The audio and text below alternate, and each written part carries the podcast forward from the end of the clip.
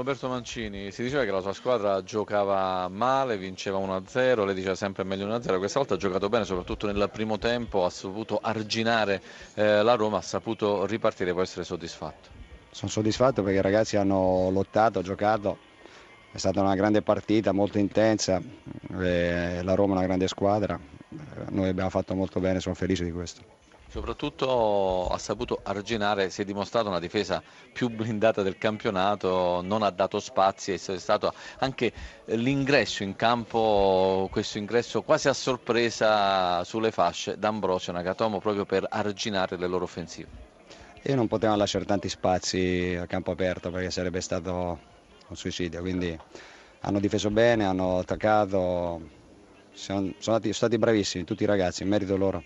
Per quanto riguarda l'Inter, questa volta ha cambiato pelle dopo il primo tempo di Bologna dello scorso eh, turno, del, che non è sicuramente piaciuto, eh, si è trasformata, è diventata un'altra Inter, che cosa significa? No, anche a Bologna nel secondo tempo in 10 abbiamo vinto una partita difficile e oggi abbiamo confermato comunque che ci siamo, poi non so se potremo starci fino in fondo, però ci siamo.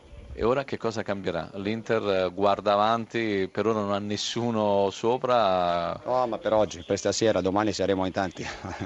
per quanto riguarda il prosieguo, che, cosa, che Inter bisogna aspettare? No, niente, noi dobbiamo lavorare e migliorare i nostri difetti. Nel calcio se non si fa gol non si vince e nella peggiore delle ipotesi si perde come è accaduto.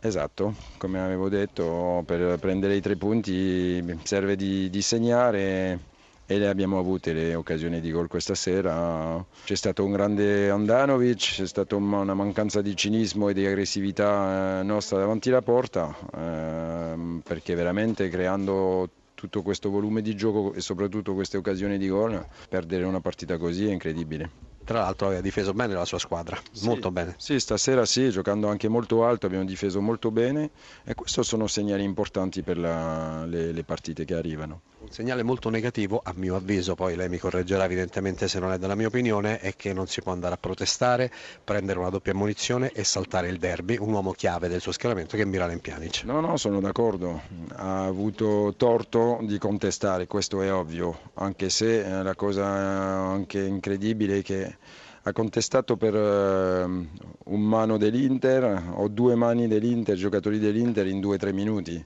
E il colmo che lui stato, stato, ha preso la seconda munizione da, da, una mano questa volta vista dagli arbitri, uh, ma sul primo giallo sì, è colpa sua, è, è pesante perché uh, rimaniamo in 10 e non avremo la prossima in campionato. E con Geco la sua squadra difende meglio, certo però se iniziasse a buttarla dentro sì, ma lui ha bisogno di, di, minutaggio, di tempo di gioco per avere, come l'ho detto, l'esplosività sui due o tre primi metri che lo faranno arrivare sempre sulla, primo sulla pala.